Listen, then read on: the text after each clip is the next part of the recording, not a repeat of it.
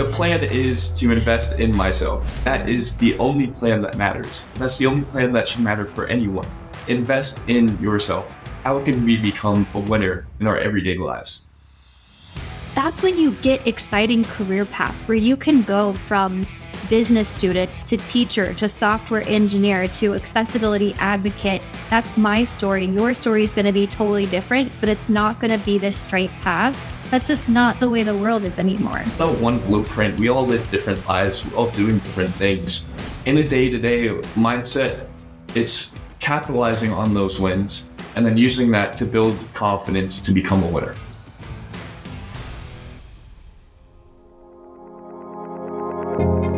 Hey, it's great to have you back for another episode of Opportunity Made, where we share practical lessons to break patterns, get unstuck, and find freedom in business and life. I am your host, Catherine Lewis. If you're new with us, in each episode, my incredible guests and I will bring you empowering insights and easy to understand takeaways you can use to transform your life. You'll learn effective ways to grow as a leader clear your success blockers, and make new opportunities, giving you a life you love.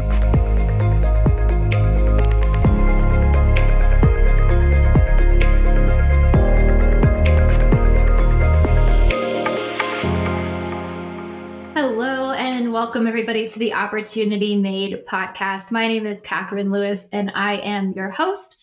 I am an accessibility advocate, software engineer, and the executive director of the Leon Foundation of Excellence.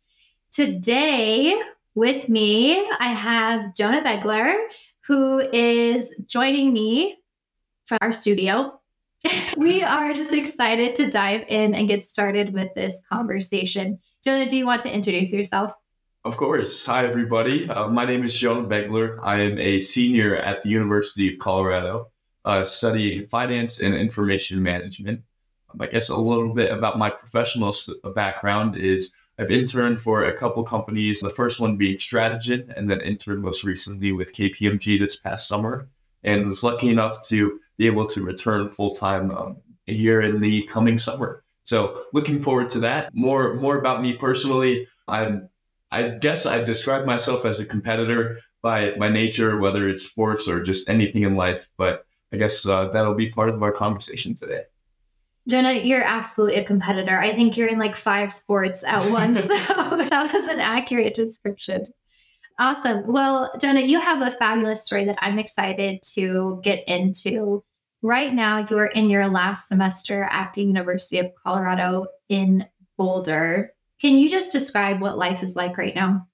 Yeah, of course. Life right now. So, I guess a little fact about me is I'm graduating I'm from CU in three years. Uh, this is part of the plan I had going into school. If you know anything about Boulder, it's not cheap to live there. So I couldn't afford staying around for four years. But sad that this is my last semester up at CU, but really looking forward to, you know, just getting the most out of it, saying goodbye to all the friends. I know that we're all going to be transitioning into our professional careers and just excited to see where everybody goes in our different paths.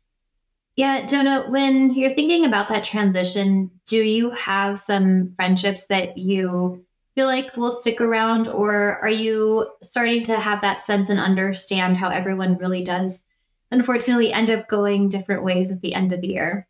I think you, the first time you really see it, I think, is, you know, that transition from high school to college where all of your friends go separate ways. But for me, especially part of college and a big part of college, me going to college was getting to know a lot of my peers and relationship to me is one of the most important things that you can have in life. I think that's kind of why we are all, you know, here on this earth. It's just work together and get to know each other in a deeper way than just business or whatever you may be doing professionally. So the the relationships that I've built, I still have lifelong friends from high school and I hope to keep lifelong friends from college as well. Um, everyone that I've met and interacted with at CU, everyone has their own unique story, and I think it's important to keep you know that diverse background with you. Um, you can learn a lot from just everyone's different stories, and I really hope to facilitate those relationships going forward. Is there anything that you're doing to be intentional about that? Yeah, so I guess intentionality is something we is very important to me. I think back to kind of my first transition into college and thinking about, you know, it's really the first time you really have to manage your time for yourself. You've got no one looking over your shoulder. Teacher doesn't care if you show up for class. They're they it's it's up to you. You're the one paying. So it's really up to you to really manage your time in whatever way you want. And so I adopted this mindset of just being present. It sounds so simple, but it can be so difficult just to be present in any any interaction in any environment that you can. And what what I mean by that is that if you are, let's say, just walking down the street and you just run into someone and start talking to them, it doesn't matter what the conversation can be. Put yourself present 100% into that one spot. I know that, I mean, our generation in particular is known for our multitasking abilities. Right? We go to work and you've got a video going on, you've got four people messaging you on Teams, and you're supposed to be working at the same time. And you know that multitasking is what our generation is known for. But at the same time, when you just have that one thing that you are fully present in, you can learn so much more. And that's not to harp on saying multitasking is bad, because it, it's really not. Multitasking is a great skill to have. But at the same time, I just being present is so important, and that's really what helps build those relationships. And I think I think you can tell with people when you're talking to them whether they're 100% there or their mind is wandering in a million different places. Oh yeah, a hundred percent. I there's so much that I could say. I'm still processing this, Jonah. I am absolutely impressed by your age and then your discussion of this concept. Now, this concept isn't tied to age, like anyone can understand this at any point in time, but oftentimes it takes people a while to they just need more life experience to come to this place where they really understand this concept. So I love that you and I get to talk about this because I'm obsessed with it. Like my entire life is focused on being present right now and how to do that. I used to so operate in the past and the future, and I'm doing a thousand things at once. And this year, 2023, definitely told myself we're going to shake things up and we are going to be present in this moment. And so every single day I wake up, I do my morning routine and then I plan out my day. And I plan it so that way I can only do one task at a time. And I'm just doing that task. I'm no longer like also responding to teams or if an email comes in or someone's texting me, like I have drawn an internal boundary where I'm saying no to any of those things. And that could cause me to be really, really stressed because I am one of those people where I have no email in my inbox. Since starting this, I have 500 emails in my inbox. Like, I am like, oh my goodness, is this actually going to work? But I feel like if I can play it out long enough, even for just a month, and see, I think it's going to have dividends that it'll pay off. The reason why I think it's so important for us to be here in this present moment, as you were saying, is people can, one, really sense it. So we're able to better connect with people if we're all of our energy is here. I'm just here, I'm talking with Jonah.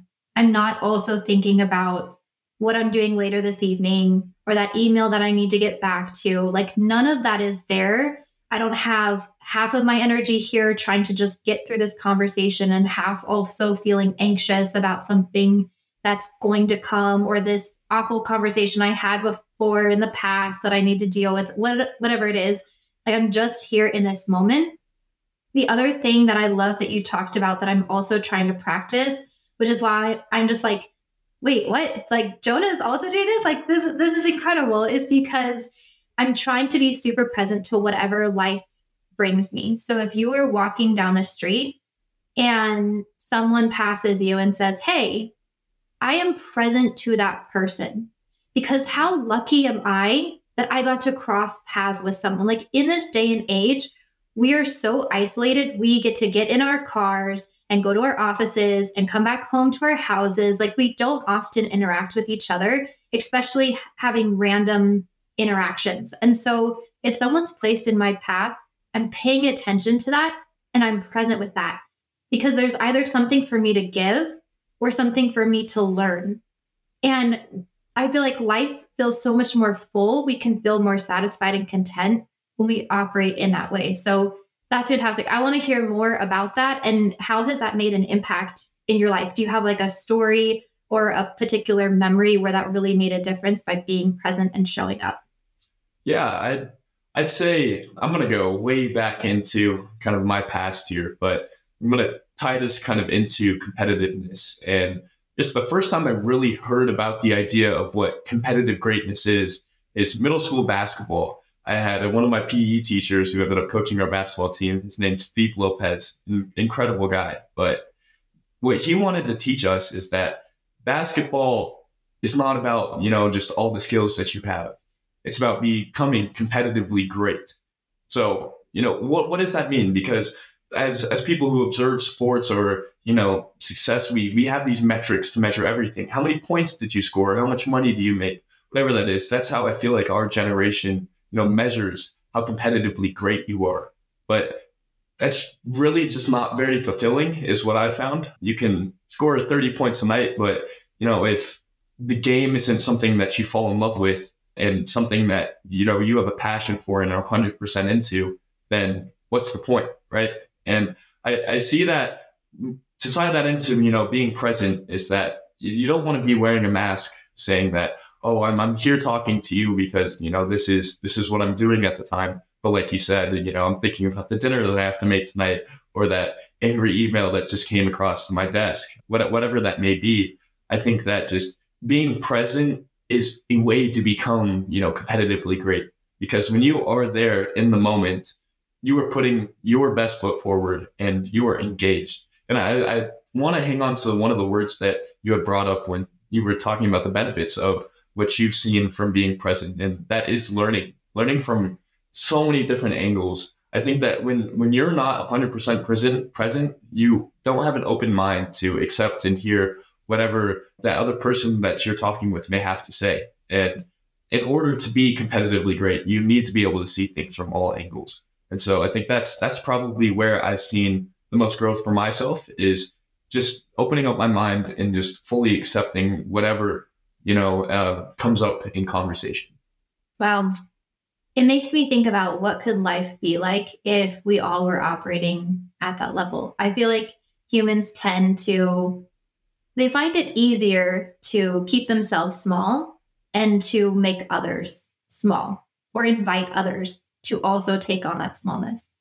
Rather than being competitively great, as you said, being present, being highly intentional, and operating at like not even their max potential. It's, it's, I don't want it to be full of pressure, but just really fulfilling the potential that we have. Mm-hmm. What are your thoughts on like why humans tend to operate in that way? I think that humans, I mean, we, we are just innately greedy. Mm-hmm. I, I, think that's the word I'd, I'd like to use there. And I mean, none of us are ever perfect and we always have things to work on. But, you know, greedy in the sense of we, in, in a sort of selfish way, that we are thinking about how we are going to further ourselves the most, which can oftentimes be hidden from you. You know, you don't know what is going to help you succeed until you actually do it. I think a lot of the times we think there's this one thing that we need to do, and that's the only path that's going to make me go forward. But sometimes, you know, those things that really do make you great, they come out of nowhere. And if you're not present for that moment, you're just going to completely miss out on it. And hmm. the, the great example of that is going, just going back to CU in the classes that I'm taking is everyone who's been to college or is in college knows that we all have to take these gen ed classes and nobody wants to take them. You're sitting there in messages with all your friends trying to figure out which one's the easiest A, you know, which one doesn't have an attendance policy, all this stuff. And it's an intentional way to not be present by mm-hmm. taking these easy, easy classes. And so what I would challenge is, I mean, yes, you I've I've I'm a person who's taking the easiest classes, you know, that are out there for my general education classes. But when I'm there in class studying this material, I'm 100% present there studying that material. And I think what it's what it's done for me. I mean, for example, last semester I took an astronomy class. I know nothing about the sky.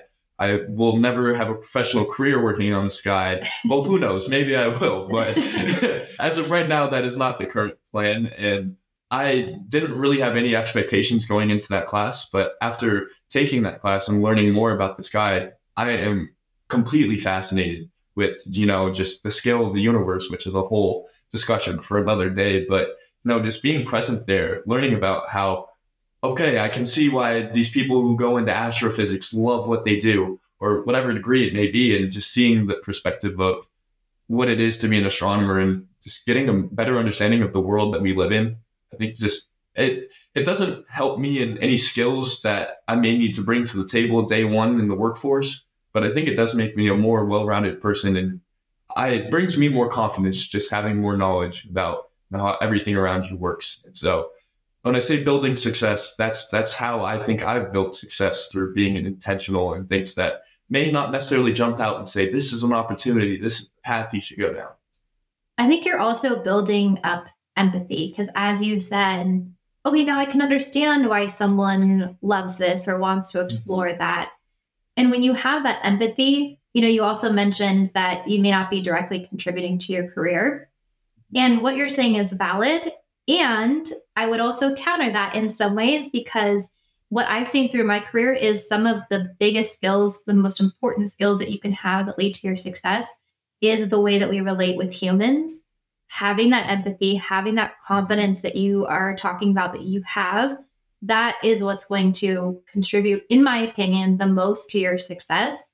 So I love that fact. And I hope that when people are listening, they are really thinking about what does that tangibly look like on a day to day basis? Because we can all say, oh, yeah, of course, we need to be more confident. We need to have empathy, da, da, da, da, like be more present, whatever, meditate. I don't know.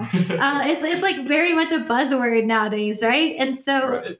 what does that actually actually look like? And Jonah, you are out of everyone I know, someone who can very proficiently speak to what that looks like on a day to day basis because man, you have a master plan for getting through your life and being present to all that you're doing. Can you kind of outline what it looks like to be present on a day to day basis? Yeah, just kind of walking through the day to day. I think I, would like to grasp on that piece that you just said about how I have this master plan that looks great, you know, going into, I've got everything planned out when in reality, there is no plan but the plan is to invest in myself. And that mm-hmm. is the only plan that matters. And that's the only plan that should matter for anyone. Invest in yourself. You know, it doesn't matter what I may be doing in the summer. I've got a plan to go work for a job, but it's all coming back to investing in myself. That is the plan. If I ended up, you know, not going to the same place this summer and working somewhere else, I'm still sticking to the plan of investing in myself. And so, how do you do that in a daily basis to, I guess, make sure that you are achieving that competitive greatness? So the the day to day on you know really what it means and what it looks like to invest in yourself, I think comes back to the idea of becoming a winner. And I think this all ties to the competitive greatness thing. But how can we become a winner in our everyday lives? And I think that oftentimes as humans, I mean, we do have this greedy part, but we also don't like to relish in our successes, which is kind of counterintuitive, but we don't do it enough. You know, yeah. You know, just waking up in the morning and making your bed, that's an accomplishment. Pat yourself on the back for that. You know, that's that's that's a positive thing that you just did. Reward yourself for it. You know, that you know that should bring you happiness. And and I know that there's that mantra out there that 10 bad things make one good, or sorry, 10 good things make equal one bad thing. And that's just how it works, you know, in our, in our brains. And I, I really believe that's true. And in order to make that balance work, we have to reward ourselves for our successes to build up that confidence that makes us winners. I think back to uh, Warren Buffett. I mean, he's, I think everyone in the business world would agree that he is a winner. And when we think of winner, how is he a winner? He invests big and he wins not all the time, but he wins 51% of the time. And, you know, I think of business and he is a massive winner, but he only wins 51% of the time. Mm-hmm. Right. And so when he loses, he loses big too because he invested big. You know, that's, I take this mentality and apply it to my own lifestyle. No matter what it is I'm doing, I want to invest heavily and big in myself. And I want to work hard enough to make sure that I'm going to win at least 51% of the time. Because if I'm winning more than half the time, then I'm a winner. And I have the confidence in myself to be able to say that I can do that. And so I think that's that's kind of the day to day of how to do it. There's no one blueprint. We all live different lives. We're all doing different things. But I think in a day to day mindset, it's capitalizing on those wins and then using that to build confidence to become a winner. Dude, mic drop. that was awesome. Jonah, when you are investing yourself and you're picking what that looks like, I mean, I can imagine someone listening and being like, where do I even start? Right? Is it is it making your bed? Is it waking up on time? Is it putting $50,000 in a savings account? Like what what is that? And I don't even want mm-hmm. specifics. We can go into specifics, but what I think is more meaningful is the delineation or the discernment to know is this an investment in myself or is this not? And how do you gauge that? Right, right.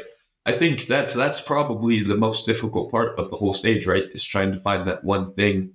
Going back to discussions I've had with my peers in college, it's I have all this time, I have the energy right now, and I want to put it into something, but I don't know what that one thing is. And I think typically we use the word passion, finding your passion.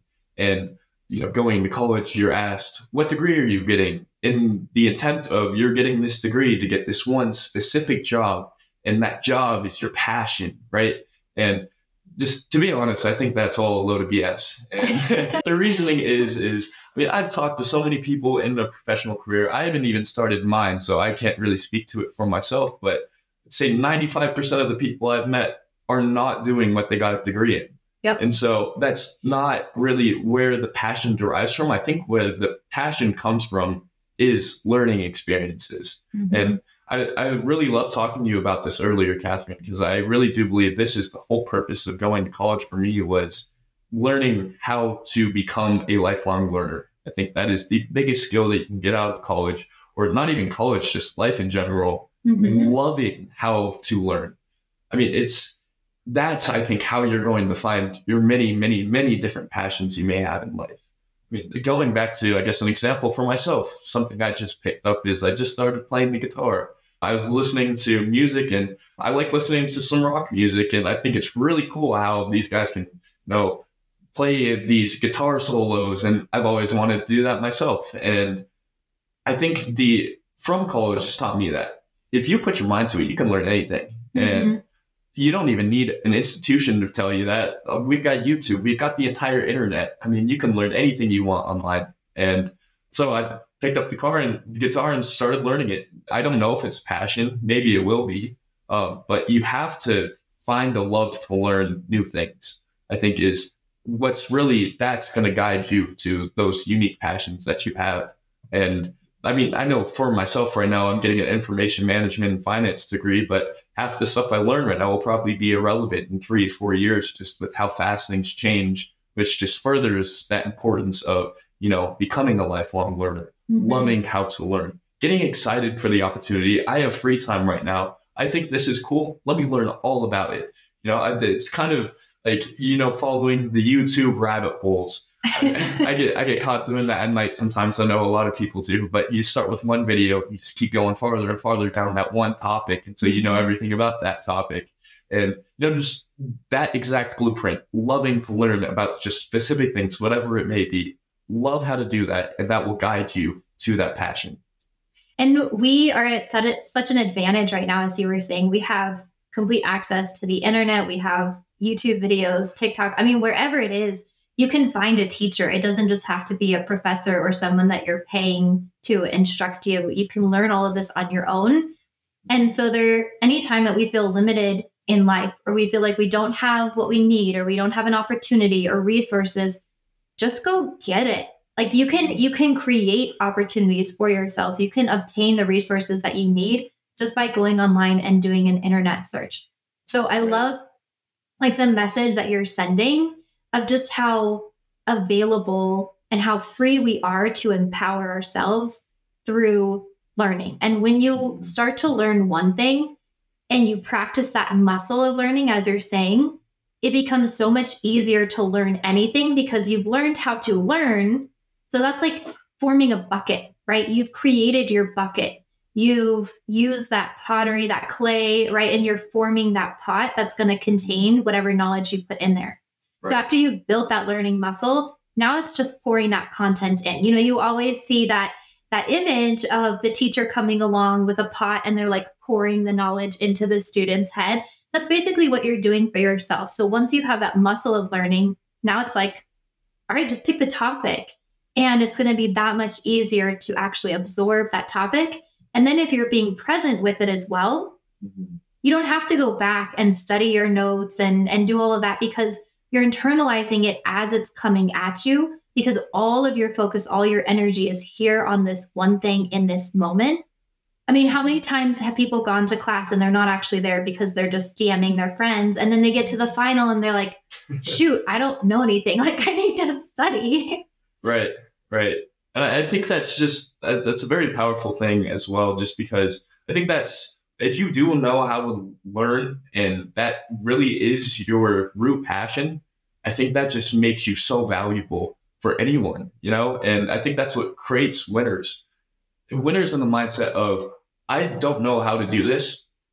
I, right now, like I'm, I'm going into work as a Microsoft, uh, on the Microsoft stack over at KPMG. And when I first started using Microsoft, I'd never used Microsoft before. And I learned it, and here I am. So tomorrow, if if I'm taking this, adopting the same winning mindset Hey, Catherine's our pro on podcasting over here, right? And I've this I've never worked with any podcast equipment or any of um, these applications before. But tomorrow, if Catherine was looking for putting together the best podcast team possible, right?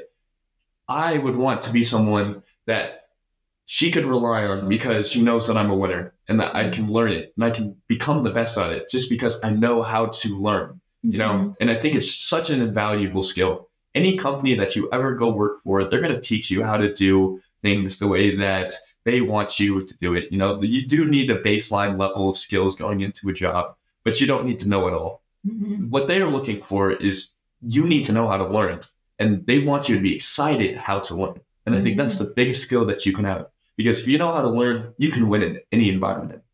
Oh man, dude, wisdom. That is so legit. I just think back to when I was being hired at LinkedIn as a software engineer. Like I had some basic skills, but I mean, I don't know. I think I was gonna say that that they weren't enough to get me the job, and really what got me in there is like other things. But I don't want to discredit myself too much. I had some basic skills, but I do know that when I went in to do the interview process, they asked me to walk them through this application that I had to build.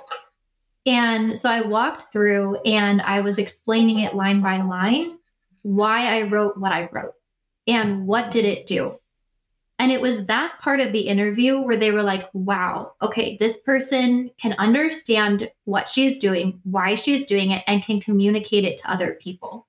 And so it was actually my ability to communicate, provide clarity, and explain in my opinion, I won't actually know why they hired me, but in my opinion, like that was my strongest point in the interview where they sat back after I was done explaining it and went, wow, that was the best explanation we've ever had.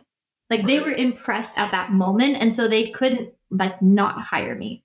And where those skills came from was being a second and third grade teacher just a year before. Like, so I mm-hmm. went from being a teacher to being a software engineer, and it was my teaching skills that helped really helped me in that process. Yes, I knew some of the basics of software engineering. I'd spent 9 months, you know, coding and building out projects. But to what you're speaking about, Jonah, is if we can be willing to learn, that's when you get exciting career paths where you can go from business student to teacher to software engineer to accessibility advocate. That's my story. Your story is going to be totally different, but it's not going to be this straight path that everyone says you must pick one thing and do it for life. Like, no, we don't right. have to, right? That's just not the way the world is anymore. Mm-hmm. Yeah, I mean, I love that. I, I love hearing your story of just how you you've deflected so many different ways. And look at you now, you're a software engineer at LinkedIn. Did I just want to know personally? Did you ever think you were going to be, you know, doing what you do now? I just think that know, seeing your story and where you came from and all these different steps, I think that I'd just love to know your mentality going into each one of these different roles, kind of how you saw yourself moving forward through that role. Yeah. I mean, I don't know, Jonah, you're kind of you're kind of speaking for me from the standpoint that it really is coming to this moment where you recognize those two things, and one of which you're talking about. Once you realize that it's not a cliche that any human can learn anything, then you can learn anything. Done. Story over. Hello, let's move on, right? Like Right. let's start learning things. And and it you might be able to say, "Oh, well, you know, we create all these stories in our head. Well, I'm a woman, so I can't do math and science." Like that's been a narrative and story. Bunch of BS. Like I have a human brain, a man has a human brain. Like it's the same difference. You might say, "Well, I have a learning disability and so I can't." Well, no, it might take you longer. You mm-hmm. might need more resources. You might need more help. You might need to practice more. You might fail more. But never did you end up at a place where you can't, absolutely cannot. And so when we get into our heads and comparing ourselves between other people and their learning journeys, that's where we mm-hmm. arrive at I can't. But if you just become present to your own journey and you say, okay, so I know that I'm not very good at X, Y, and Z. Let's say, so for me in high school, I loved physics, but I was not good at physics. I struggled and I determined that I couldn't do it. Because I determined I couldn't do it, I wanted to become a quantum quantum physicist and I decided that that wasn't a career route for me. Had I approached this with the knowledge that I have now, then I could have gone back and said, "Okay, this stuff doesn't really make sense. I know I enjoy it, but I'm not doing well on my assignments. So, what do I need?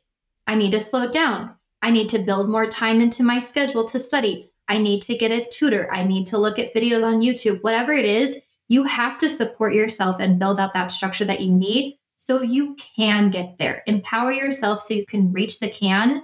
Don't limit yourself so that way it seems like you can't. Right. So that was like the first thing that I had to learn. And then from there, it was like, okay, I know that I can do anything. That gets rid of the limitations, but then you also have fear of risk, right? And so, in order to temper or kind of hamper that fear of risk, I'll share a quick story, which is the, the fear of risk when we're afraid of failing is like, what if I get fired? What if I don't get hired? What if I do a bad job? What if I get a bad review? What if I make a big mistake and everybody at the company or the school or whatever environment you're in hates me, right? For me, it was like, okay, I'm grounded enough in myself that I'm not really worried. Like, if I make a big mistake and people don't like me, like I'll move on. That wasn't something I needed to think about. What I did need to think about is okay, what if I lose my job? So that was the fear, the risk that I had to manage. And I was able to come to a place where it was like, okay, what happens if I do lose my job? And the story goes one day I was walking into a Panda Express, actually, which is funny because we were talking about Panda Express earlier. so I was walking into a Panda Express, and on the front door, it had a now hiring sign, and it was they were trying to hire managers. And I think the salary was like $60,000. Mm. Well, ironically, like the year before or something, I had a school project where I had to map out my budget as an adult. Like, what would it look like and what did I need to li- live off of? And I knew that I could live off of that $60,000 because what I actually needed in that project was less than that. And so when I saw that I could be a manager at Panda Express for $60,000, and I knew internally that I had the skills to do that, I was like, all right, game over. Like, I never need to be afraid of failing or losing my job or not having opportunities. I know that I have it within me to clear my path and to move forward and to be able to take care of myself, like financially and career wise. And so once that fear was erased and I knew that I could learn anything, then it's like, all right, let's go. What do I want to do? Mm-hmm. And then then it comes back to what you're saying, being present with yourself and saying, okay, this is what's happening right now. Do I like it? Do I not? And if you like it, then keep going. And if you don't, then switch to something else. And when you do that enough over time, you're going to understand what your passions are, where you want to put your energy, get clear on what your purpose is. And then that'll just continue to guide you throughout life. Right. I think uh, w- one thing I really loved you touching on there is just the idea of failure. And I think that just getting from one place to your destination, it takes failure. And I know everyone says that, but I, I'll, I'll use an analogy here, right? So you're, you're driving your car and you have a destination, right? I'm going, let's say tonight I'm going to the Nuggets game. So I want to drive to Ball Arena. So I'm going to get from point A to point B. I know where my destination is. How am I going to get there?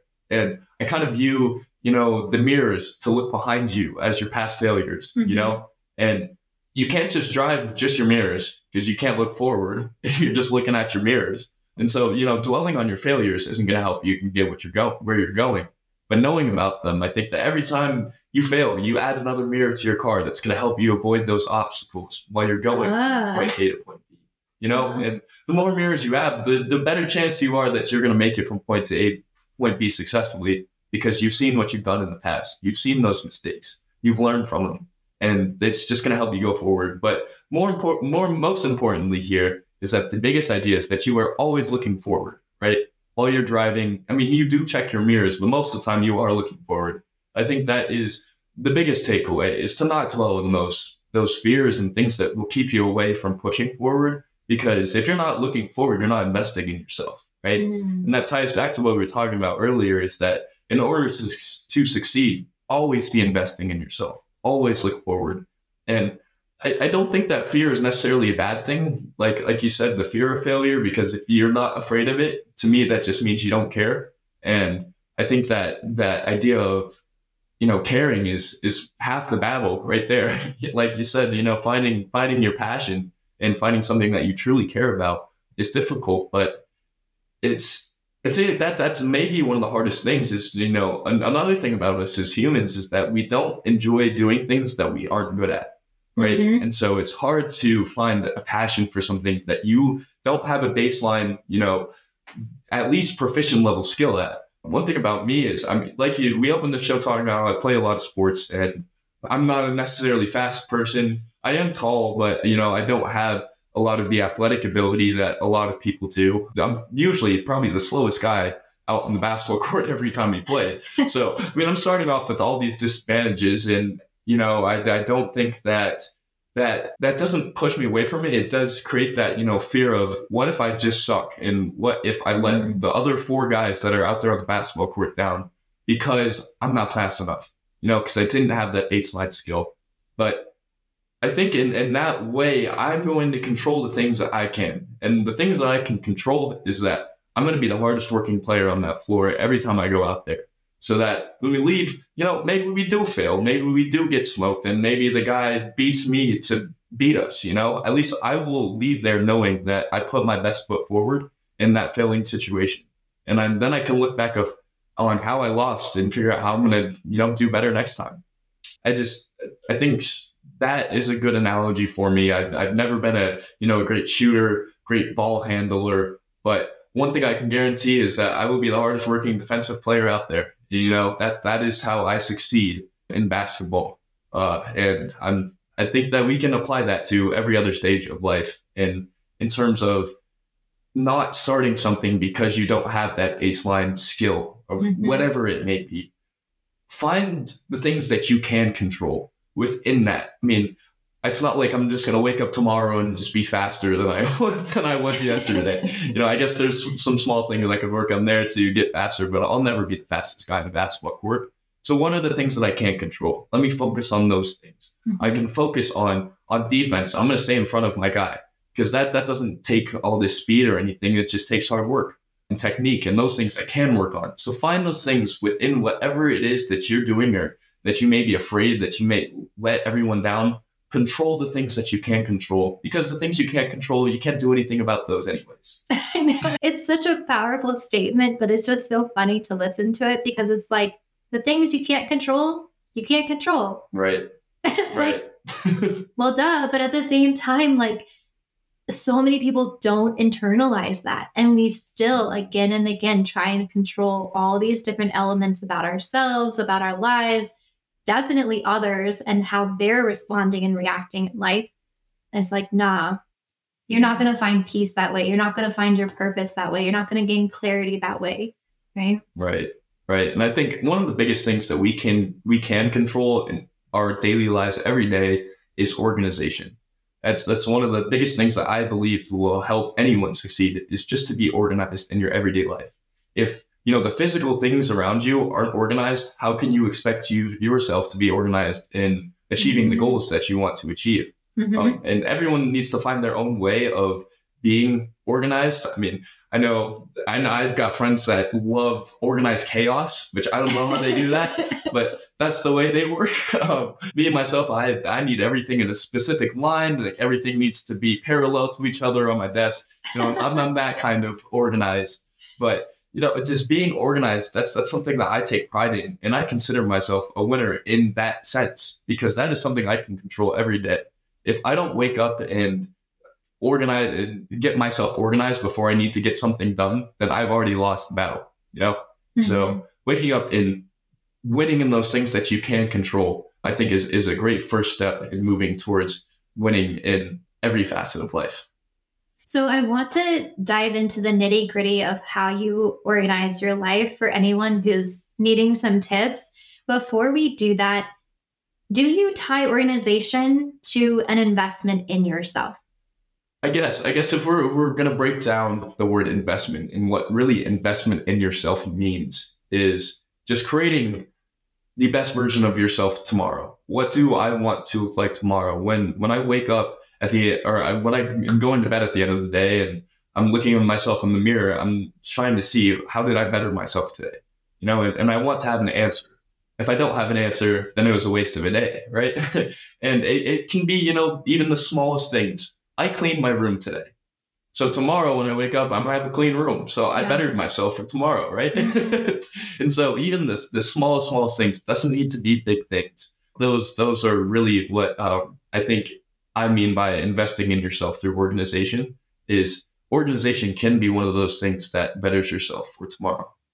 Yeah, that makes sense. So you have a whiteboard that helps keep you organized. Mm-hmm. Let's start there and then any other tips and tricks, maybe a daily routine or just your mindset about how you keep yourself organized. Because it's not only about organizing our lives outside of ourselves, whether it be our house or through a planner or our calendar, but it's also a sense of internal organization as well. So I know I kind of covered a lot. Let's start with your whiteboard first. Yeah, for sure. So on, I've got right above my desk, I have a whiteboard calendar that I update for every month. But that's kind of where I keep everything that I have going on in my day to day life that isn't repetitive. I'd, I'd put it that way. So things that aren't, you know, scheduled every Monday, Wednesday, Friday, I have this class that wouldn't go up on my calendar, right? That's that's in my calendar my phone. That's a different different calendar. I've got calendars everywhere to stay organized. But you know, just starting with a whiteboard to make sure it part of it is about, you know, that intentionality of I I realize that I have free time. How can I be more intentional with my time to go meet new people? And I like keeping it right in front of me at all times, you know, while I'm working, just so I can I can see, you know, that that plan, that organization of reaching that goal. What, whatever the goal may be. Right now, my goal is just to wake up a better person every day than I was before. And you know, that's extremely broad. But what what I what I don't like is when people tell you that your goals are too broad. Because they're never too broad Yes, amen. Right? if you have a goal and you know being better tomorrow is about as broad as it can get right Mhm. but you know that's my goal and i'm going to organize myself to get there and that's that's kind of where i like my whiteboard just to make sure i stay on top of my things. It staying organized for me helps me at least completely reduce stress. I think stress is one of the biggest things that can block us from moving forward into becoming more successful. Anyways off of that tangent uh, and some other things that i use to keep myself organized i use an app called iStudiez Pro but basically it just it links my computer to my ipad and my phone and that's where i keep all my repetitive tasks and then i can make checklists for them. I am a huge checklist person. And this kind of ties back to the idea of you know capitalizing on your wins. I like mm-hmm. checklists because when i finish something i can physically check it off. And that mm-hmm. physical motion of checking something off allows me to internalize capitalizing on that win right? Because if you don't do anything, you just get it done, move on to the next thing. You didn't really. I know it, it sounds stupid, just that two seconds just to check it off. For some mm-hmm. reason, for me at least, that's what gives me that feeling of I did that. Now let's move on to the next thing, and I'm gonna move on to that next thing with a big smile on my face because I just won something, right? And so whatever that may be for you, I know not everybody's a checklist person, but I think that finding a way to capitalize and take a step back and realize and to, you know, enjoy those wins is, is important, whether that's a checklist or you just do that innately. I think that's important. So checklists are big. Um, if you've never tried it, I'd highly recommend doing checklists. So do a lot of those. And then other than that, if I have a really busy day, I'll just make a detailed schedule of my day, you know, just on a piece of paper. I now thinking about that while I say it, I've probably done this 20 plus times and not once have I stuck to the schedule. But at least it, it keeps my my I can wake up in the morning and I can write out and know everything that I can expect for the day so that at least I'm prepared. I think preparedness is something also, you know, I mean it's different if you're meeting someone for the first time, but another point in being, I guess, geez, I'm already forgetting the word that we keep using uh, being present. Sorry, uh, being present. That is part of being present is being prepared, right? If, if you're going to go talk to somebody and you, they've been on your calendar for three weeks, you could be as present as possible. But if you didn't prepare to go meet that person, then I mean, you just weren't as present as you could be. And so I think that that's part of the organization thing as well. I like seeing things before they come so I can be prepared when when it does get there. I almost wonder if being present is part of preparation, mm-hmm. right? It's like bringing your energy in. So even if I'm just meeting you for coffee, like what do I really have to prepare for? But still, there is a sense of preparation of, okay, I'm not thinking about anything else. Again, I'm coming back to that mindset right. of I'm just having coffee with Jonah. All my energy is here, my attention's here. I'm ready to listen, I'm ready to contribute. And I'm not coming with um, expectations. I'm not mm-hmm. coming with preconceived notions of here's what I'm going to say. These are the stories that I want to tell him. I'm just allowing the conversation to flow because sometimes we do that too, right? Where, right. especially if we're talking to someone that we're not as comfortable with, we'll have these, you know, oh my goodness, how do I fill the time? Okay, I guess we could talk about that. I guess we'll talk about this, right? And that's not being present either. So, what I'm hearing you say is even if there's nothing specifically to prepare for, part of the act of preparation is becoming present. Right, right. I, I would uh, 100% agree with that. I just, I think that even just thinking about it before you go and just knowing that that is on your schedule for the day. I mean, just just the fact of I know for me when I'm late for class and running to class, it already affects my ability to learn in class. When when I show up, you know, on time and I know my class schedule inside and out, it takes away your mind from racing to those 4,000 different things you have going on in the day. If if I'm sitting here, you know, doing this podcast and I don't know what the rest of my day looks like, it gives my mind an opportunity to wander, you know, mm-hmm. and you know, we're, we're trying to take those away and that's, that's going to reduce the stress and we're, we're not all perfect. My mind wanders all the time too. And, you know, being present is something that I'm definitely still working on. But like I said, those things that you can control, I can control knowing what my day looks like. And so I'm going to know that going into any place I can because that's going to reduce something that's going to, you know, pop up in my head. But there, there are plenty of things you also can't control that you will distract you, but at least those things that you can control them as much as you can. I want to comment on the checklist because it sounded like when you're checking something off, it may not be as much about checking it off as you're checking yourself mm-hmm. and making sure that, again, you're present to what you just accomplished and you're consciously acknowledging, I just did this.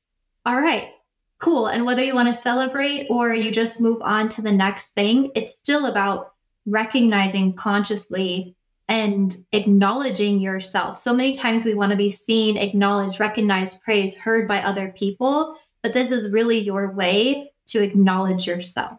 Mm-hmm.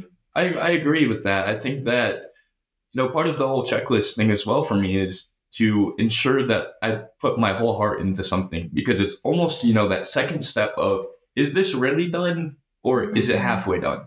You know, and there's a lot of things, you know, that we we do every day that sometimes, you know, you just have to do it. I put the dishes in the dishwasher, but I don't want to hand wash today, so I'm not going to hand wash. but then I go look at my checklist and it says, "Did you do the dishes?"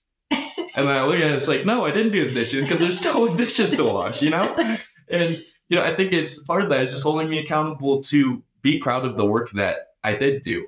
You know, if, it, if it's on my checklist, I, that's kind of that second thing. I look at it. And if I am proud of my work, then I'm going to check it off and be happy with it. If I'm not proud of my work, then it doesn't deserve to be checked off. Mm-hmm. so I think it's almost, you know, that second step of validation. First, you tell yourself you're done, then you go check it off to say that you're done.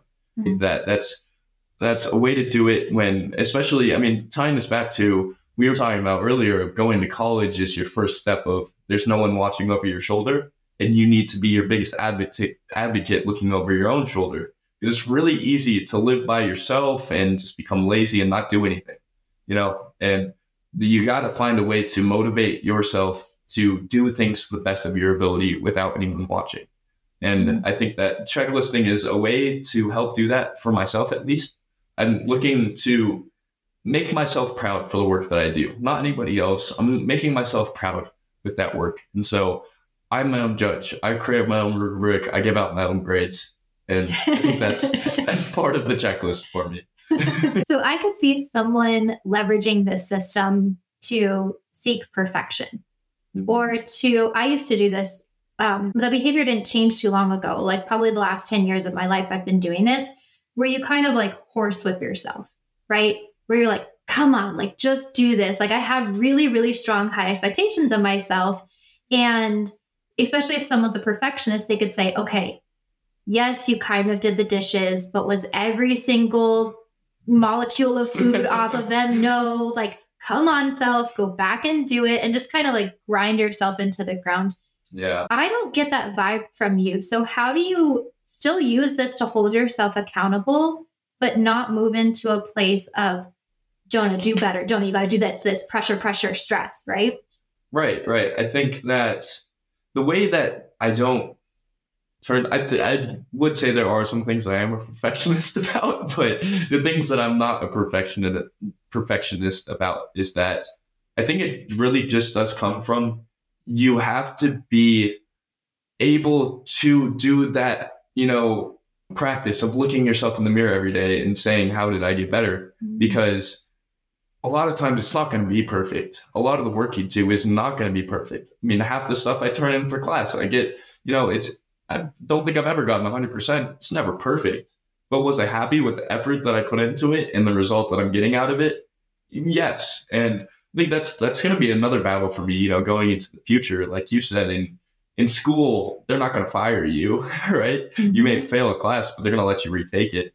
Also, you're just so consistently I guess, used to winning, getting A's. B's, C's, passing classes because in, in school that's that's just kind of what you're ingrained to is A's are great, B's are good. Just push those, get those. And if you do anything less, then that's a fail, right? Mm-hmm. And like, what are you doing? You're hurting your GPA. When we get to the real world, which I have not really experienced yet full force, um, but you have, Catherine, it's those those failures do become real and they become a lot more, I guess, often and more frequent. Uh, and you just, I'm trying to be okay with the failure. I think that's kind of my next step in my progression uh, going into this new stage of life. But that's you gotta find a way to be okay with the failures because they set you up for the success. And I think mm. if you consistently tell yourself that over and over again and actually believe it, then you can use failures as a as a plus, yes, go, going forward. But just going back to the perfectionist talk, then that's that's kind of what I view it as. There's there's two ways: did I win or did I lose? Because there there really is no in between. For me, since like I said, you I create my rubric. Those are my two rubrics: win, lose. Competitor by nature. That's that's just how I look at things. And so, yeah, I mean, if there are some things where I just don't need to put 100% effort into it, and I know we all have those things in our lives that they're just mundane tasks. If they don't end up perfect, they're not perfect. And, you know, it's not the end of the world. But in that rubric, I grade myself and I give myself a win because I did it to where my standards are. And I think that as long as you have your own set of standards and don't change them because of the environment that you're around, I think that's also an important key to this is that, you know, it's it's easy to wake up today and, you know, work really hard and wake up tomorrow and be the laziest person in the world. And then you could say that, yeah, because I'm my own grader, tomorrow I'm still going to give myself an A because you know, I'm my own grader and I like A's and I like to win. So, you know, sticking, having that, you know, way that you view yourself and having those standards for yourself and meeting them with everything that you do every single day and not wavering on that just because tomorrow I might be sleepy or whatever it may be. You know, the having those set of standards for yourself, I think, and holding yourselves to those is how you can, I guess, go away from that perfectionist idea. Yeah. I want to hone in on something you said, which is, you know, we can kind of make up our own rubrics because, oh, today I feel tired and tomorrow I don't know, like I'm busy. And that's a pattern that I've seen within myself where I would just grind, grind, grind, grind. Like I'm just hustling, doing all these things. And I would come to a place where I'm like, oh man, like I just, I need a break. Like I just mm-hmm. want to sleep. But then because I've created this cadence in my life that's like, go, go, go, if I stop, and usually I want to stop for like a decent amount of, of time, and it really depends. I mean, it, it could be an hour, it could be a couple days, whatever, it depends on the situation, but it's significant enough to where all these other things start piling up. And then I used to just, as I said before, kind of horsewhip myself like, no, you have to keep going. Like you can't stop. I'm a little bit stubborn in that way. And so how like when we're dealing with that cadence there's got to be a healthy balance and that's right. something that i've i'm trying to learn and really it's things like eating and sleep and taking care of your needs if you need to go to the gym or whatever that actually has allowed me to rebalance that what's mm-hmm. working for you so that way either you don't feel burnout or when you do feel burnout how are you handling that yeah, definitely. I think so. I'm reading a book right now for one of my classes, but it was actually written by the CEO of Salesforce. And the first chapter, the first section of it is he's talking about taking time off. You have to take time off because if you don't take time off, it's just a negative domino. It's just going to fall on everyone else around you. And that's really not what you want to do. So I think it's finding ways to be productive in relaxation. And so what I, what I mean by that is for myself in particular, let's say right now, like playing the guitar, that's not necessarily productive for my professional career, but you know, that's that's something that I like to do to relax. And it's still for me being productive. I'm still bettering myself. I, I see learning how to play the guitar as an asset that I'll have for the rest of my life. And I think that's cool. So I'm going to spend my relaxation time still bettering myself.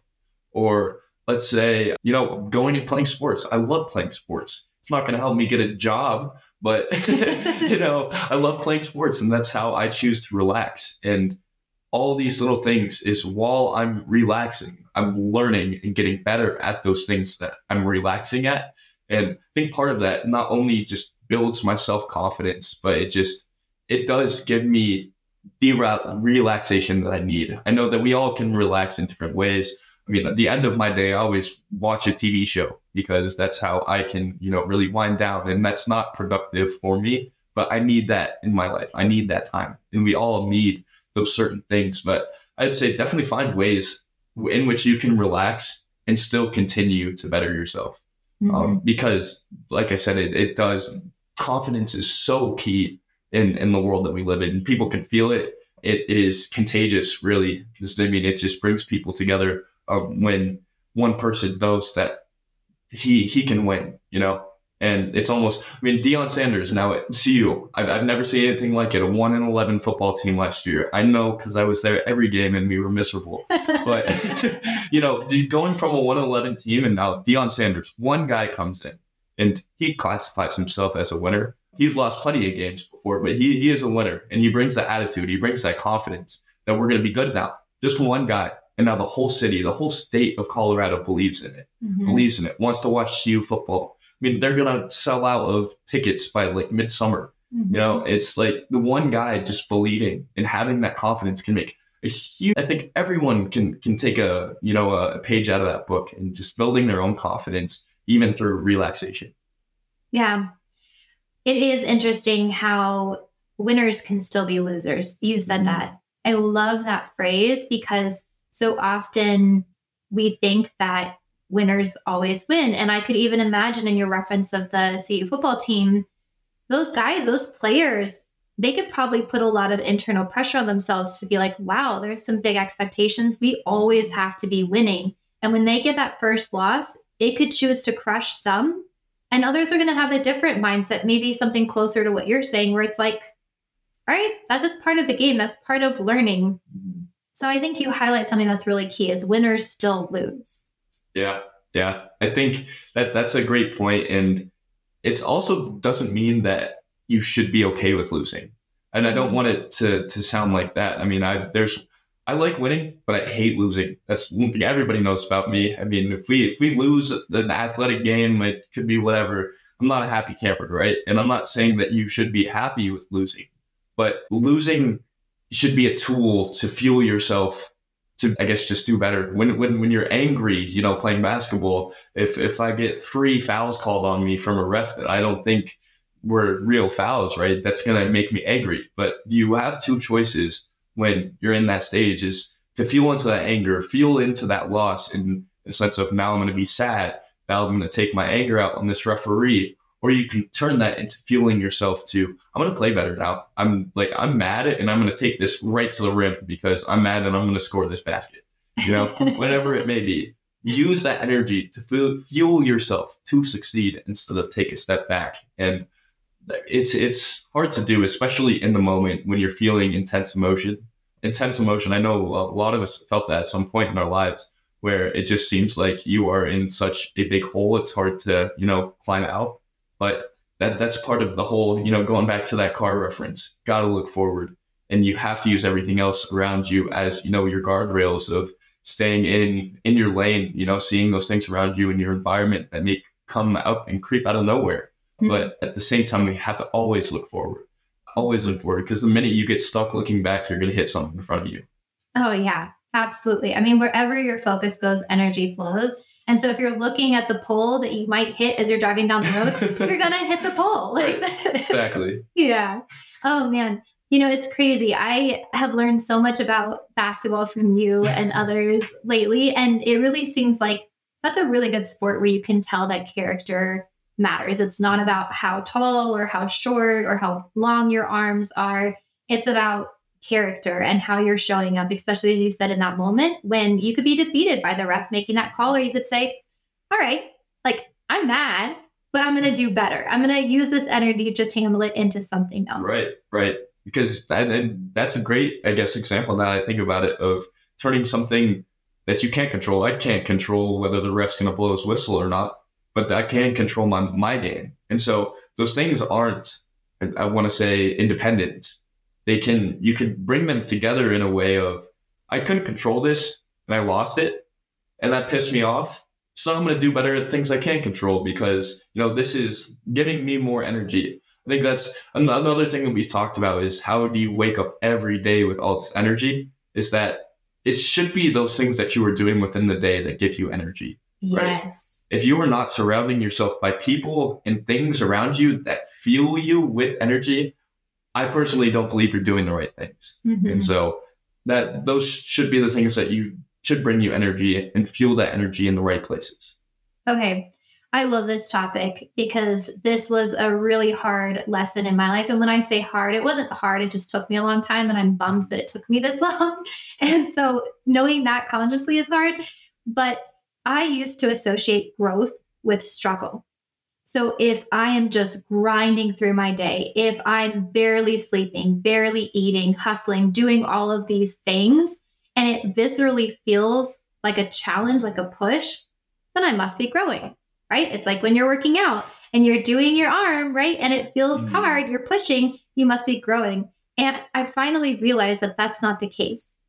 If you are strategic, if you are intentional, if you hold yourself accountable and you're present, everything we're talking about, you can do a ton of things in your day and not have to feel stressed at the end of it, but rather feel fueled and right. ready for the next day. Right. I think part of that is just it builds excitement of what tomorrow looks like. Mm. And then that's part of the investment in yourself is when you do continuously invest in yourself, you're excited to see what tomorrow looks like you're excited to see what the future holds from you because because you hold yourself to that standard of every day I'm going to get better. I mean, for me myself, that's what makes me so excited about every stage of life is that I know in 10 years I'm going to be awesome, right? Because oh if, gosh, I, if I stick to what I keep doing, it's going to be great. And what am I going to be doing? I have no clue. Yeah. and that's completely fine. You know, and that's that's the biggest takeaway here is that you know just always invest in yourself and you don't need to know what tomorrow looks like but just continuously get better. Because that's what fuels me. What fuels me is at the end of my day yeah let's say it was a 16 hour day a long long day and you're just tired going to bed. And yeah, when i when i say energy it doesn't mean that you're not tired right? Because we all get tired but energy in the sense of i'm excited for tomorrow because i just put in 16 hours of better, bettering myself. And tomorrow I'm going to use those skills. Mm-hmm. Okay, so there's this common trend that I've noticed among Gen Z and just people in general. Maybe it's because of the pandemic. I don't know where it's stemming from. I'm not that hip, but I've noticed that like not working and not putting in that effort and just kind of checking out of either a job, school, life, whatever, not having that accountability is almost trendy right now. What are your thoughts on that? And what would you say to people who are taking their life down that road?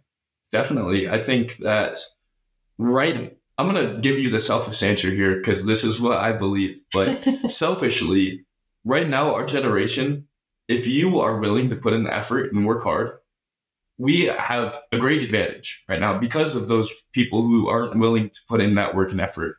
So if you're kind of on that teetering side right now of, is it really worth the effort to put it in?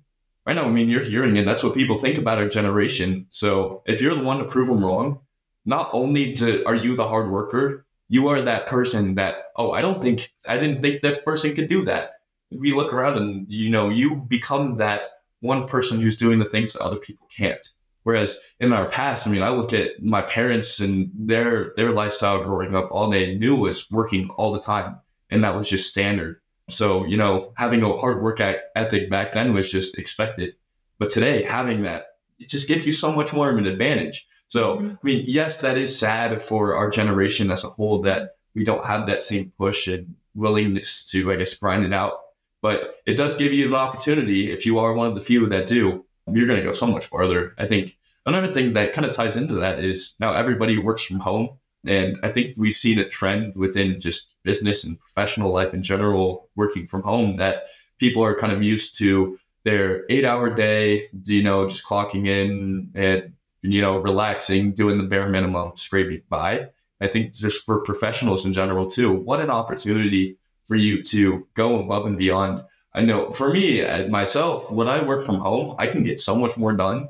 And that can turn one of two ways. Either I'm going to use that now free time to just relax and do whatever in my job now that I have all this extra free time so I can get my work done faster. Or you could go the other way and say that I'm going to use this extra time to just further pursue what I want to do with this company. I'm going to further pursue my relationships with the clients that I'm working with. I'm going to use this time to be more intentional with my coworkers, get to know them better. Whatever that may be, just what an opportunity that we have right now because of the environment that we're in. You make so many good points. So, the way that I see it set up now is basically you're encouraged and promoted as someone who will stand out if you fall into that culture of not working, not trying hard, checking out of mm-hmm. life. I mean, I can't tell you how many like TikTok videos I've seen of young people being like, I quit my job and I'm staying at home and my mom doesn't know. And, and I'm like, what? like, okay, right. why are you proud of that? I mean, there's certain situations in which someone may need to do that. And I'm not referencing those. I'm just talking about this general attitude of being proud that you're checking out. And really, to what you're saying, Jonah, is actually because so many people are choosing that, if you choose to check in, mm-hmm. you just got an easy ticket right. to ride. Like exactly. it's a perfect setup. And not only that, but we have all this technology, all of this information. I mean, you could be running four businesses at once, all from your couch and and be changing things, having an impact without barely lifting a finger. And yet what right. we're deciding is to still sit on the same couch and then just like binge watch things. And I don't know, it just it doesn't match my character, I guess. So I have a really hard time understanding it. Yeah. I think that technology has definitely given us a much easier path to go either direction to become the best selves of us that we can be, or just to become completely lazy. Mm-hmm. And both those options are very viable today. And don't get me wrong, I love binge watching TV shows. I'm binge watching Ozark right now, and it's great. But but I also want to make sure that I do have that balance. Balance is key, and everyone's gonna have their own different balance. So I bet people um, at KPMG, a couple of the partners, I mean, they work all day, every day, and that's the balance that they like. Know, I look at their lifestyle. That that's what brings them joy, and I don't want to say that that's wrong because that's what they love doing. Some some people may just have different balances that that they need to fit their own needs, and I don't. I think everyone just needs to find that balance for themselves and. Mm-hmm you know stick to that balance don't don't let yourself become more lazy than that balance that you're okay with mm-hmm. and uh, yeah, that that I think that that's what keeps yourself grounded into allowing yourself to become successful. Now that's a really beautiful point, Jonah. It's all about your own journey. People are going to have different balances. Like if we were to put it on a scale, someone's going to be way on the other side, someone's going to be on the opposite side. It doesn't matter. It's not about comparing those two. It's just mm-hmm. being present with yourself and saying, okay, let me really develop self awareness and know who I am and figure out what makes me happy, what what satisfies me to where I don't need to be searching and comparing myself to other people, other lifestyles, trying to look like her, trying to be like him, whatever. And that's going to be different for everyone. And that comes back to what you were saying learning, figuring out what are you interested in. And it seems like you've developed quite a bit of self awareness that takes some work to do. I don't know that everybody has that. Mm-hmm. Could you go into your journey of how did you develop this self awareness and just coming to this place of maturity and emotional intelligence that you are today?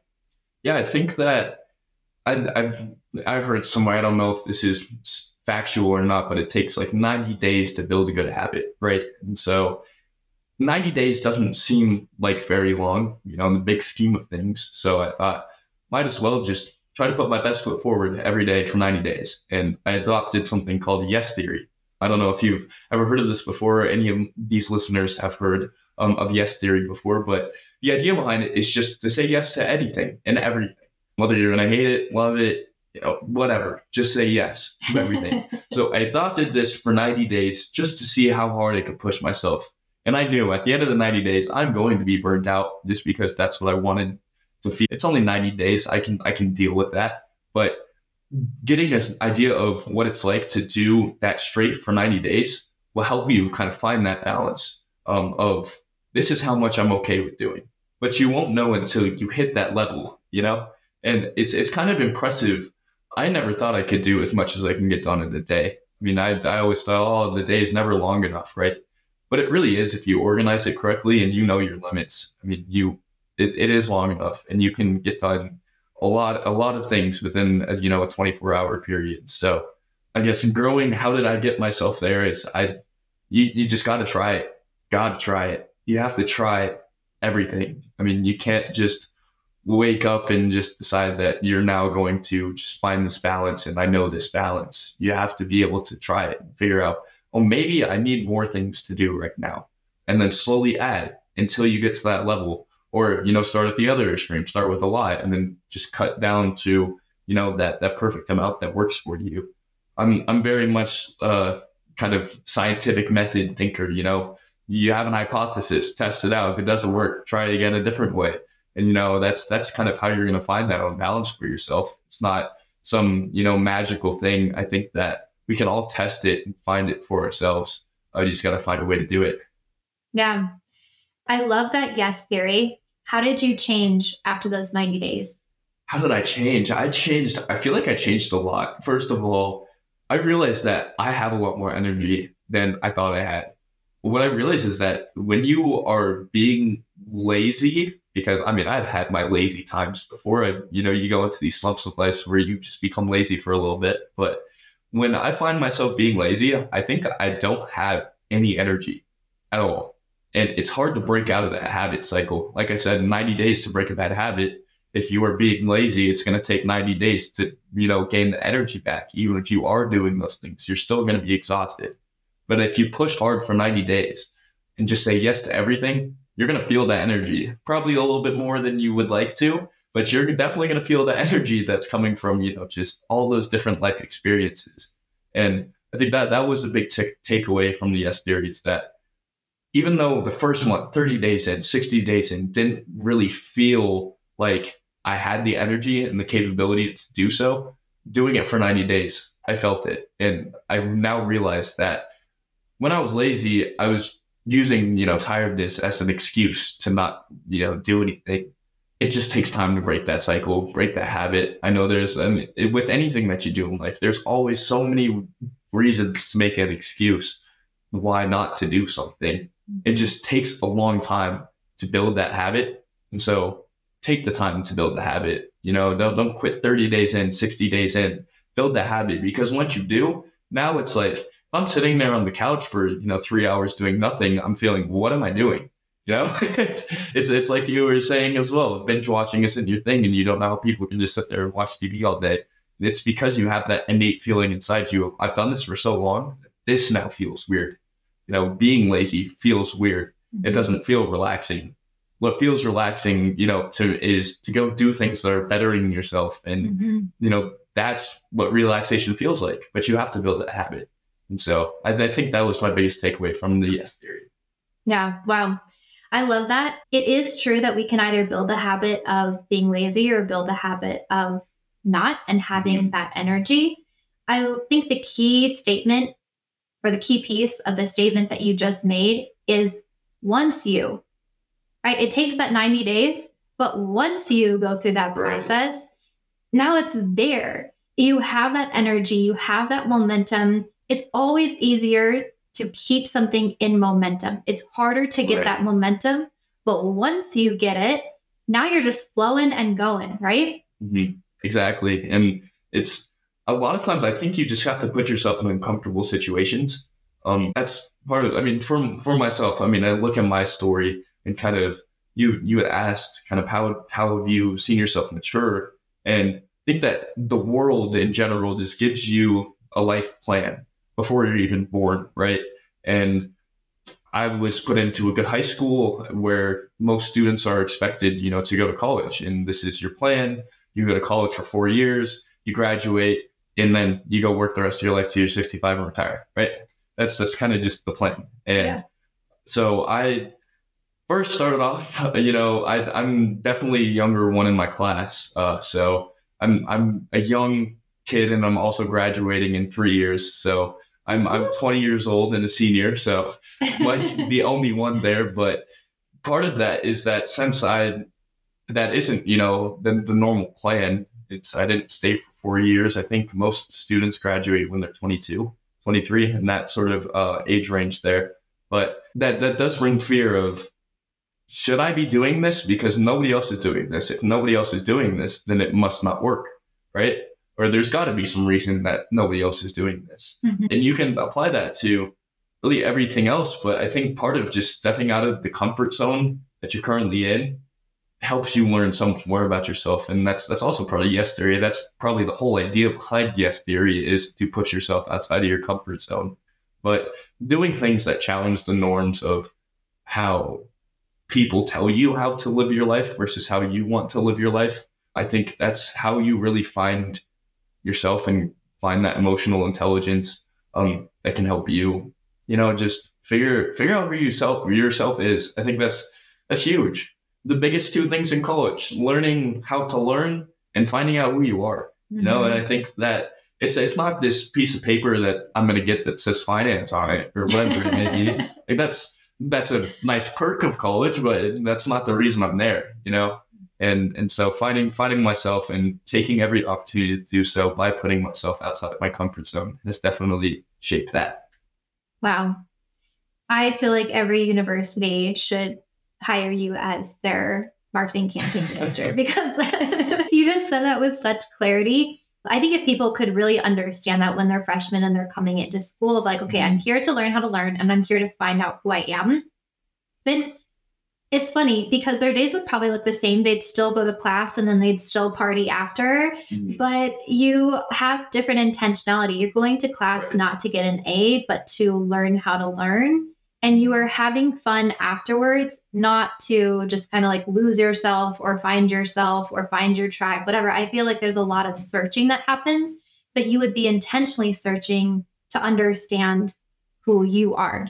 Right, right. I mean, it's kind of funny. You go back to the the grades of not searching for a grade. I mean, I went into college searching for A's in every class. That's that's what I was looking for. I mean, yes, I was also figuring out what learning style works best for me, but at the same time, that was my primary focus. Is this GPA meets everything, right? No one's gonna hire me if I have this this GPA. That's the thought you have going in, and I don't.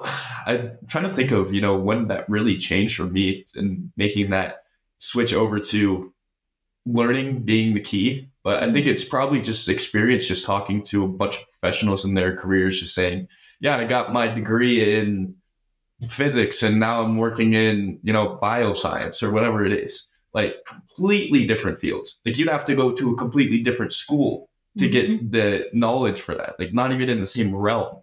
And so I think that's where the big switch was for me of why am I looking so hard to get this A that really doesn't really matter. I mean, at the end of the day, I'm on my resume, I'm going to have I graduated from CU Boulder, and that's all that matters. I have mm-hmm. a certificate that says that I passed my classes.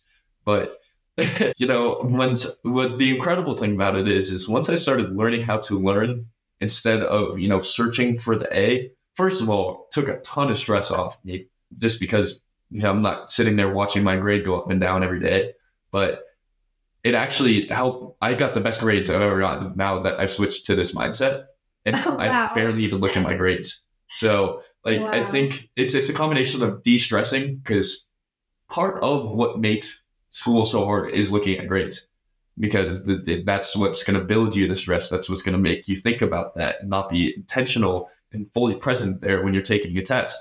I know that learning how to learn for me has shown me in a lot of my classes. And, you know in the real world there isn't multiple choice answers right? It's not oh so tomorrow your boss i'm going to put something on your desk and it's not going to be a test right? It's going to be i'm asking you to do something. What is the actual insight here and when you're thinking about a grade you're thinking about what bubble you're going to circle because circling the right bubble is all that matters mm-hmm. but when you're thinking about learning how to learn you're thinking about the material in itself in a way that I'm not thinking of the material of how is this going to turn into a test question.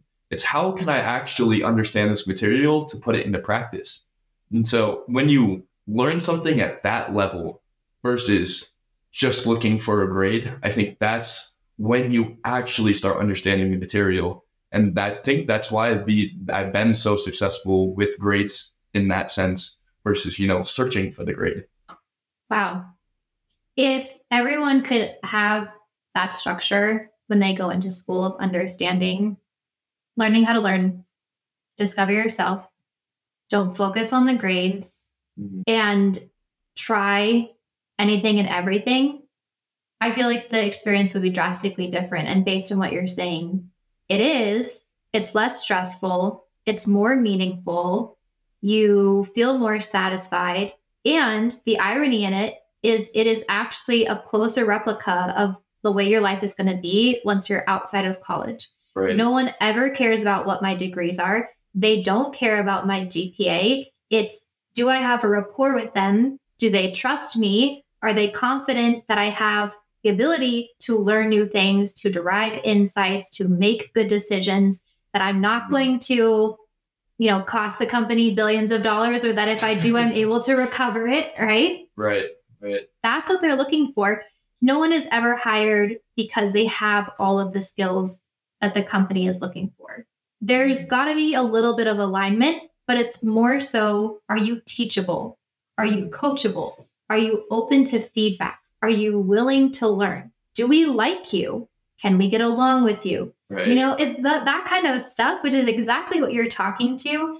That's what you're going to get hired for. So if we can mm-hmm. close the gap between real life and the expectations that we place on ourselves in college, then you can seamlessly move from one right into the other, which is going to be right. really interesting to see how you navigate that in the next couple months. Yeah, I mean that just the whole conversation made me think of something else as well that I think is important to share here, and that's you know looking for the jobs. I think going in as a freshman into college, you know, again, with this whole idea of challenging the norm, the idea is you are trying to pitch yourself so hard to all these different companies be the idea that one's really going to like you and give you a job and give you money to work for right? And that's to me, I, that's just not the way that it should work, and that's not the way you need to view it. It's not that you're trying to sell yourself to someone else; they should also be trying to sell themselves to you. And like you said, you should be looking around or around and saying, "Are these people that I want to work with as well?" Like like you said in, in the interview process, they're interviewing to see if they want to work with you. You should also use that as an opportunity to see if you want to work with them as well, because I don't know. For for me, I don't want to be surrounded by a bunch of people who are like the people we talked about earlier that just sit around and binge watch TV all day and don't get any work done.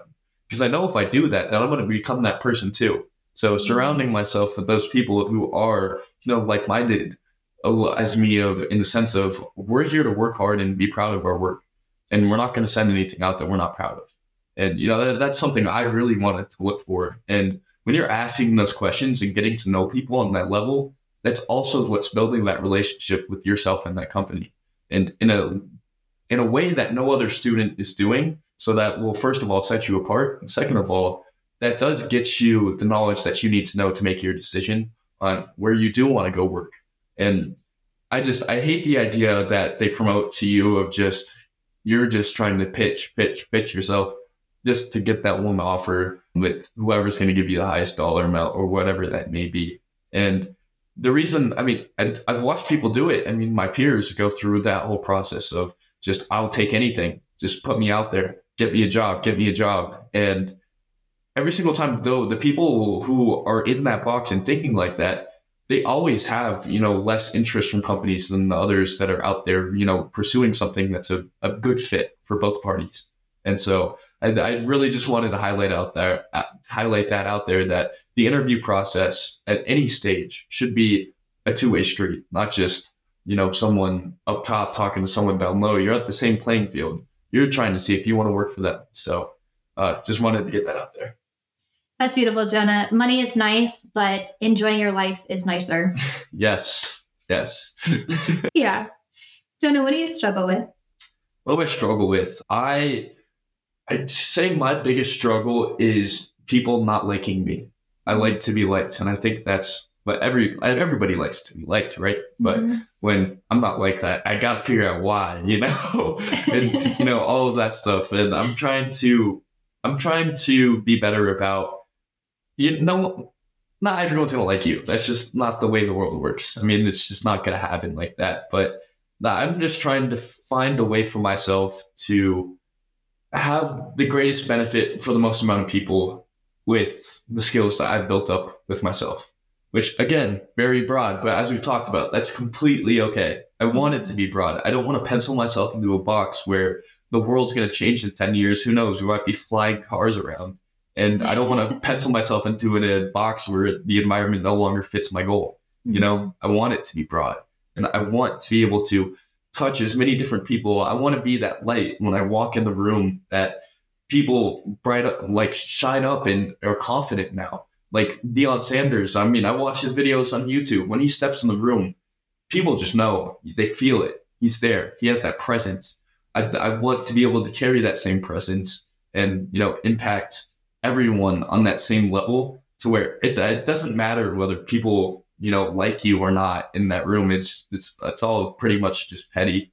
It's just how am I going to help a team of people, whether they like me or not, carry them to a win in, in the best way that I can. When you show up in that way and you are advocating for individuals and their success, you're not focused on, I need you to fill a part of me. I need you to like me. It's, mm-hmm. I'm here for you.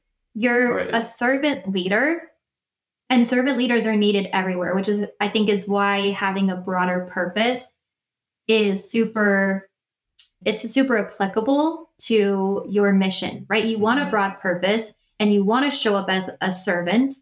And those two go together because if you have a narrow purpose, but you're trying to serve, you're going to have very limited opportunities right. to do that. Agreed. Yeah. I, I think that is the, the perfect word there is like servant leader. That's, that's kind of the title that I'm hoping to push for, and I'm definitely not there yet. I think that's a lot of the development that I'm hoping to achieve in the next few years. something that I'll definitely be working on. It is that that part of I am here to help you help us, you know, achieve great things. And yeah. that's that that is the mindset. It's not how do I help you like me? Yeah. so Dude, I'm gonna great. I'm gonna challenge you on that because yes, there may be certain characteristics that you want to further refine or different parts of yourself that you know could be better to meet the expectation you have of yourself. What does Jonah look like when he's a servant leader? But I'm going to challenge you to when you say that you're not that, because you are very much a servant leader. It goes back to what we were talking about earlier. When you're passing by someone on the street and you show up as Jonah and you are giving them their attention, your attention and your love, your words of wisdom, whatever it is that you're giving, that is that is a servant leader. There is nothing more than that you being present with me in this conversation, pouring your heart out, sharing your wisdom, that is you being a servant leader. You are bringing me joy. You are gifting me your presence and everyone who's listening to this conversation. And however far this goes, that's the impact that you'll have. But it's not even about numbers because we start measuring these things. It's not about that. It's about that presence. It's about that love. It's about that heart that you're bringing to this moment right now. That is how we serve. So I want to say thank you, Jonah, for being a servant leader. Well, thank you for uh, you. You you definitely pointed out a lot of things within me that I don't see in myself, and I, I believe that with companies, with people in general, is that the biggest advocate that you have for yourself are the closest people around you because they see you in ways that you don't see yourself. And that's why I love the relationship that we have uh, together here is that you, you do point out a lot of things, positive and negative, that you know I can I can work on and continue to develop in my future. But I mean, just just to kind of harp off that point of I may be a servant leader today, but it's I always just want to become better. There's no there's no level where I'm just going to be satisfied of this is who I am. I'm happy with that. You yeah. know, because the minute you stop growing is the minute you fail. Mm-hmm. I think that is the biggest the biggest failure you could ever have is stopping growing. And so I always want to continue to push and find ways that I can be better at the things that I'm already good at. Yeah, you're dedicated to the journey. Definitely. And the growth. Yeah. It's all yeah. about the journey. The destination will be cool when I get there, but well, I have to ask because I'm curious your views on this. I feel like the destination is when we're dead, right? And that's a mm-hmm. little like maybe dark to say, but what I'm getting at is I don't think that there is a destination, but I know when I was young, it was very much about like just this internal ambiguous feeling of I've got to get there, I've got to get there, I've got to get there. There's some mm-hmm. kind of ambiguous benchmark that I'm going to hit and then I'm okay. Right? Right. Right. But is there a destination for you? I feel like there's bus stops. Okay. okay. you know? And there's there's those little goals. I'm I'm all about you. You have to have some goals if you're gonna plan, right? You can't you can't be organized if there is no underlying goal or something that you're trying to get to. Because what are you planning for, right? Mm-hmm. So you you have to have something set in your sights, right? And for example, I mean, my site going into college, I'm gonna graduate in three years, and then that becomes that bus stop, or I guess if you want to call it the destination. It's not the final destination, but it's a stop along the road of, during this journey, right? And so that that's the first bus stop, and then through that, I can plan and organize how many credits do I need to take a semester, and then then say, I mean, I think I took like a 20 credit semester while I was at college, and that was that you know just thinking about it, it was just outrageous. But then that becomes the new bus stop within the bus stop, you know, and that's that becomes my destination. I'm gonna get through this really hard semester, and then how am I going to do that? Set smaller goals within that, you know, and I think that just setting those goals that are attainable, that you can, you know, do that check mark after. Was I happy with graduate or do, doing 20 credits in a semester? Did I really get as much as I wanted out of all those classes? And then I can reflect on that and say, yes, yes, I did. Check that off. So, I, I, yeah, that's. I don't know if that really answers your question, but no, honestly, it like more than answers my question. I love the concept of bus stops. We have to remember it's a journey, And within the journey, there are destinations or bus mm-hmm. stops that we're in transit to. Right. Yeah. Well definitely. And I mean, I what a I kind of like that analogy there of using a bus because on the way you're going to meet so many different people and people get on and off at each different stop. And it's it's your journey. It's your it's your bus. You can choose to sit there with your headphones in and put your head down and not talk to anybody.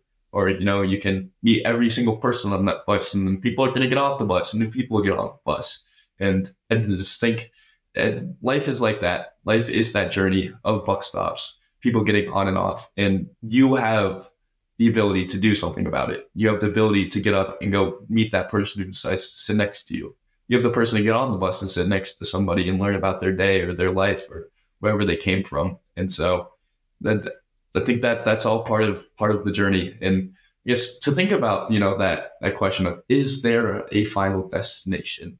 I don't think there ever is. Like you said, because the minute you become content stop growing, I mean, that's the minute you be start failing, in my opinion. I mean, that doesn't mean like destination, even when you retire and you're not working anymore, there's no professional career anymore, doesn't mean you stop growing. I mean, there's there's plenty more things. There's so much more left in that journey to go work on and to continue to do. So really, yeah, the journey really never ends. Yeah. And it compounds upon itself when you see life in that way and you're not just trying to get somewhere because then that keeps you in the past or the future. But when you get to be present and you're just going along on your little bus ride, talking to people or jamming to music, whatever, then that intentionality compounds. And now each segment of the journey gets easier and easier. Trying to mm-hmm. achieve the next goal gets easier and easier. And that's when then you can also set more challenging goals to keep pushing your comfort zone but the right. muscles that you build along the way just allow, as you said, you're just building that momentum and, and it all gets so much easier over time. And it has a big dividend, right? Coming back to investing in yourselves, you see those dividends grow over time. Right, right. And I think I think that's really just the key of it all is never stop investing in yourself. You are your biggest asset. It doesn't matter if you have a mansion or whatever assets you have around you. You are your biggest asset. And you should always be the thing that you're investing in the most. In every decision, everything that you do in life should all tie back to how is this making me better? I mean, like even, you know, going to get a haircut. How is that making you better? You know, I mean, yes, you're spending money on monetary things, but no, I'm it makes me more confident when I go get a haircut. And it makes me confident in who I am as like that's just a person that's going to go talk to people, and I know that that's going to make me a better person. Just in myself building my own confidence, and so it, it's it's the small things. Take your wins. Take your wins when they come, because you know the losses are coming. They are. I mean, it it sucks to hear, but I mean, losses are coming. I'm going to fail many many times in my career. I know they're coming. So why would I not take the wins when they come? Always take always take the wins on the journey. Jonah Begler, this has been fantastic. Thank you so much for your presence and your time. Thank you so much, Catherine. This is a lot of fun. And I just hope everyone who's listening to this just walks away with the sense of wanting to build good habits in their life. And, you know, I, am not there. I know Catherine's not there to that destination that we're all trying to get to, even though that you're never going to get there, right? but, but, you know, just building wanting to build those habits, just at least try it. At least try it. Do the 90 days of just trying to be the best person that you can. And I promise it, it will be difficult, but I also promise it's going to be so worth it. If people want to reach out to you for support on that 90 day journey, is there somewhere that they can find you online? Definitely. I'd recommend reaching out on my LinkedIn.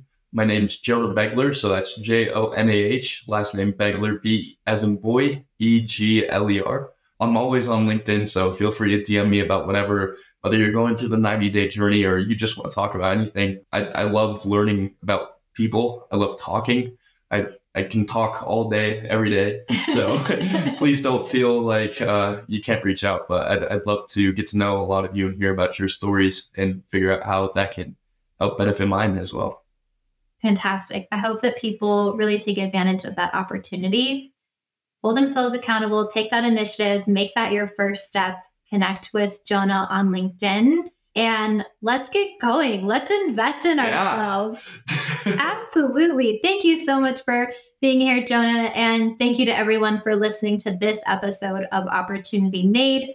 You can tell us about your journey through this podcast, how it's impacted you at Opportunity Made on social media at www.opportunitymade.com. You'll find more out about the podcast there, as well as myself.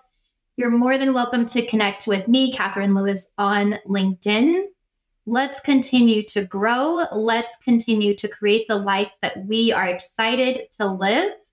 And we will see you on the next episode of Opportunity Made. Serve widely, give greatly. Take care, y'all.